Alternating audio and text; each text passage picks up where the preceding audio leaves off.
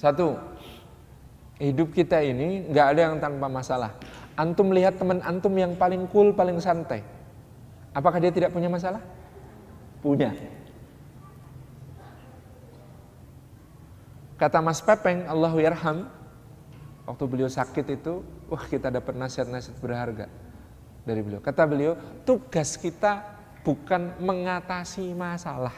Tugas kita adalah menghadapi. Udah depan kita. Yang mengatasi itu adalah Allah. Hadapi yang pertama. Ada masalah, hadapi aja. Halo masalah, Assalamualaikum. Apa kabar?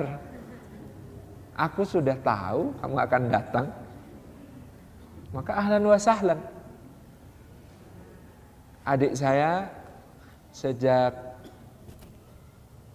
lima tahun yang lalu sudah harus cuci darah karena gagal ginjal. Maka ada fase di mana dia denial dulu. Kok bisa? Aku umur waktu itu beliau umur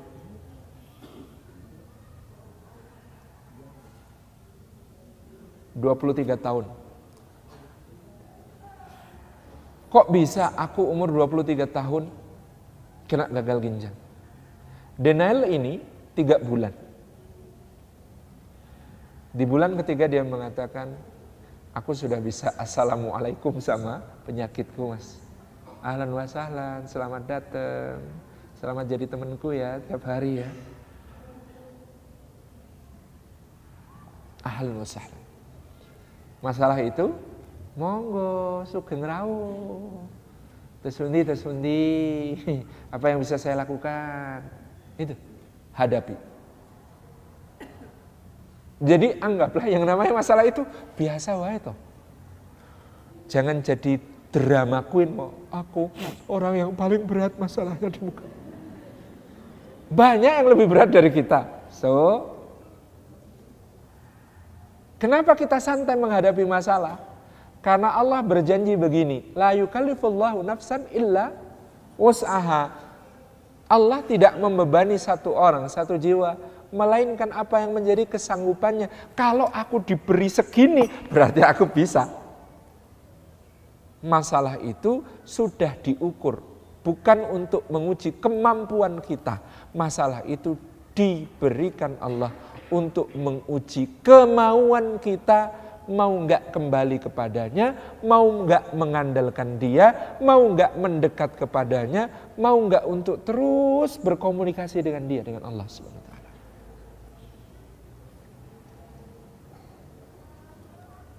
Jadi persoalannya adalah soal hadapi. Yang kedua kata Agim, kalau sudah hadapi hayati. Oh, masalah ini. Penghayatannya adalah ini masalah karena dosa-dosa saya bukan ya.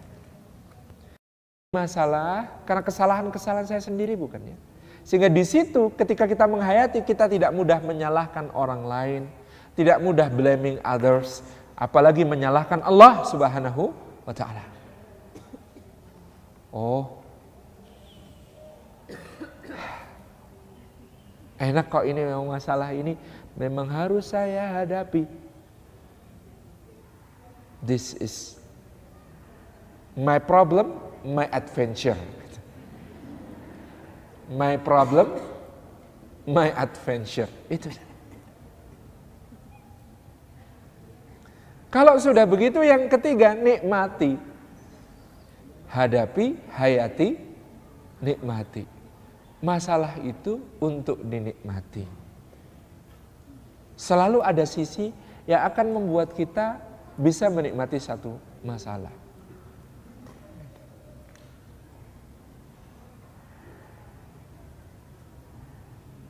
Ada masalah? Oh, sedang diuji rumah tangganya. Nah, nikmati.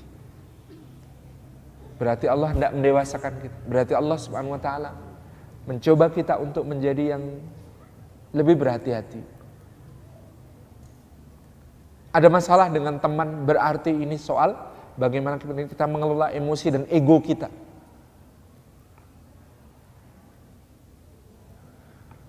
Tugas akhir tertunda, dosennya ada tugas keluar negeri 6 bulan. Wih, luar biasa. Nikmati 6 bulan ini. Ngopi. Belajar lagi, menemukan hal baru. Siapa tahu dengan ditinggal dosen pembimbing 6 bulan, kita menemukan insight-insight yang selama ini belum kita dapat. Refresh. Terancam kumlot terancam kumlot terancam do ya bukan kumlot nikmati Bismillah Insya Allah di bagian dari persoalan itu Insya Allah adalah cara Allah Subhanahu Wa Taala untuk menganugerahi kita sesuatu. Makanya ayat tentang ujian itu aneh. Anehnya di mana? Bagian belakang ayat tentang ujian bunyinya wabashiris sabirin, berilah kabar gembira.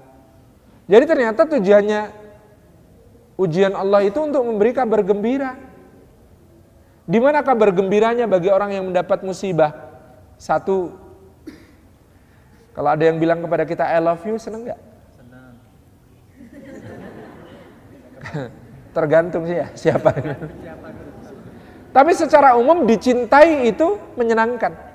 Maka bagaimana tidak bahagia orang-orang yang sabar karena yang berkata I love you adalah wallahu yuhibbus sabirin. Allah cinta kepada orang yang sabar. Kalau ada yang bilang kepada kita, aku akan selalu setia, aku akan selalu di sisimu, aku tidak akan pernah meninggalkanmu, aku akan selalu bersama denganmu, beserta denganmu. Seneng nggak kita ada teman setia kayak begitu? Seneng gimana orang sabar nggak seneng? Wong yang bilang begitu adalah Innallaha ma'as sabirin. Sungguhnya Allah bersama orang-orang yang sabar. Kabar gembiranya lagi apa? Yang namanya orang sabar itu kayak kerja di perusahaan yang gajinya unlimited. Gajian, gajian, gajian. Mana gaji saya? Silakan sebelah itu ada gudang emas. Nah isinya batangan-batangan, bawa pulang sekuatnya. Mau nggak kerja di perusahaan begitu? Wa inna ma yuwafa sabiruna ajrahum bighairi hisab. Orang sabar itu pahalanya digenapkan, diutuhkan, disempurnakan Allah tanpa batas. Ada tiga amal yang pahalanya tanpa batas dan semuanya terkait dengan bagaimana mengolah jiwa kita. Satu, sabar. Dua, puasa. Tiga, memaafkan. Yang memaafkan itu ternyata pahalanya tanpa batas. Karena kita memaafkan bukan karena yang bersangkutan layak dimaafkan kadang-kadang. Kalau yang bersangkutan layak dimaafkan, kita maafkan, itu dia tentram. Kalau yang bersangkutan tidak layak dimaafkan, tapi kita memaafkannya, siapa yang tentram? Kita sendiri. Karena kita tidak layak mikirin dia, sementara dia tidak mikirin kita. Payah ah, kayak gitu. Gagal move on itu berat. Dan naif. Tujuh benua 7 miliar manusia. Dan kamu masih gagal move on dari satu orang. Sungguh-sungguh naif. Ada 7 miliar manusia padahal gitu. Jadi masalah ringan, ringan. Masalah sulit, asyik. Masalah, apa tadi istilahnya? Complicated, sophisticated, rumit. Rumit, rumit itu kompleks. Kayak vitamin B aja kompleks. Kayak perumahan aja kompleks. Yang ketiga adalah yang rumit berarti dia sesuatu yang akan menaikkan kita ke level yang lebih tinggi. Don't worry, be happy. Mengatasi masalah tanpa masalah.